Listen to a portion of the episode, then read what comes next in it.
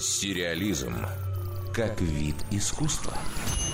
Мультсериал «Рик и Морти» завоевал довольно внушительную армию поклонников по всему миру. Комедийное научно-фантастическое шоу, вдохновленное серией фильмов «Назад в будущее», то и дело упрекают в излишней жестокости, пошлости и перегибах с черным юмором. Но, как выяснилось, такой подход публику вполне устраивает. Завершившийся на днях третий сезон даже установил рейтинговый рекорд среди зрителей в возрастных категориях 18-24 и 18-34. Популярность Рика и Морти привела к тому, что песня вымышленного инопланетного артиста из этого шоу попала в реальный хит хит-парад. Композиция записана автором сериала Джастином Роландом вместе с инди-поп-дуэтом «Chaos Chaos». Трек звучит в одном из эпизодов совсем недолго. На него персонажи натыкаются, слушая радио в своей летающей тарелке. Полная версия недавно сходу забралась на 33 место рок-чарта Billboard.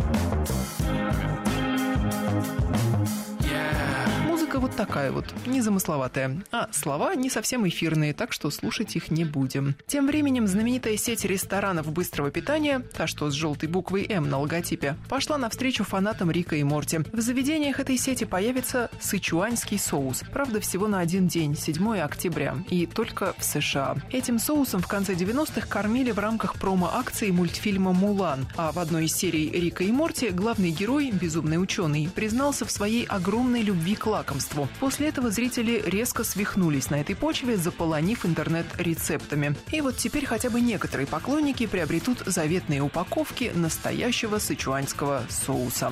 Любовь к сериалам охватила не только меломанов и гурманов, но и модников. На днях в залах Лувра прошел один из показов в рамках Парижской недели моды. И знаменитый дорогущий люксовый бренд Louis Vuitton выпустил на подиум манекенщицу в лаконичной футболке с логотипом телепроекта «Очень очень странные дела. Напомню, первый сезон этого мистического ретро-шоу вышел в прошлом году и покорил многих зрителей, но недавно внезапно остался без наград в основных номинациях премии Эмми. Новые эпизоды выйдут уже в конце этого месяца. Дарья Никитина, Радио России «Культура».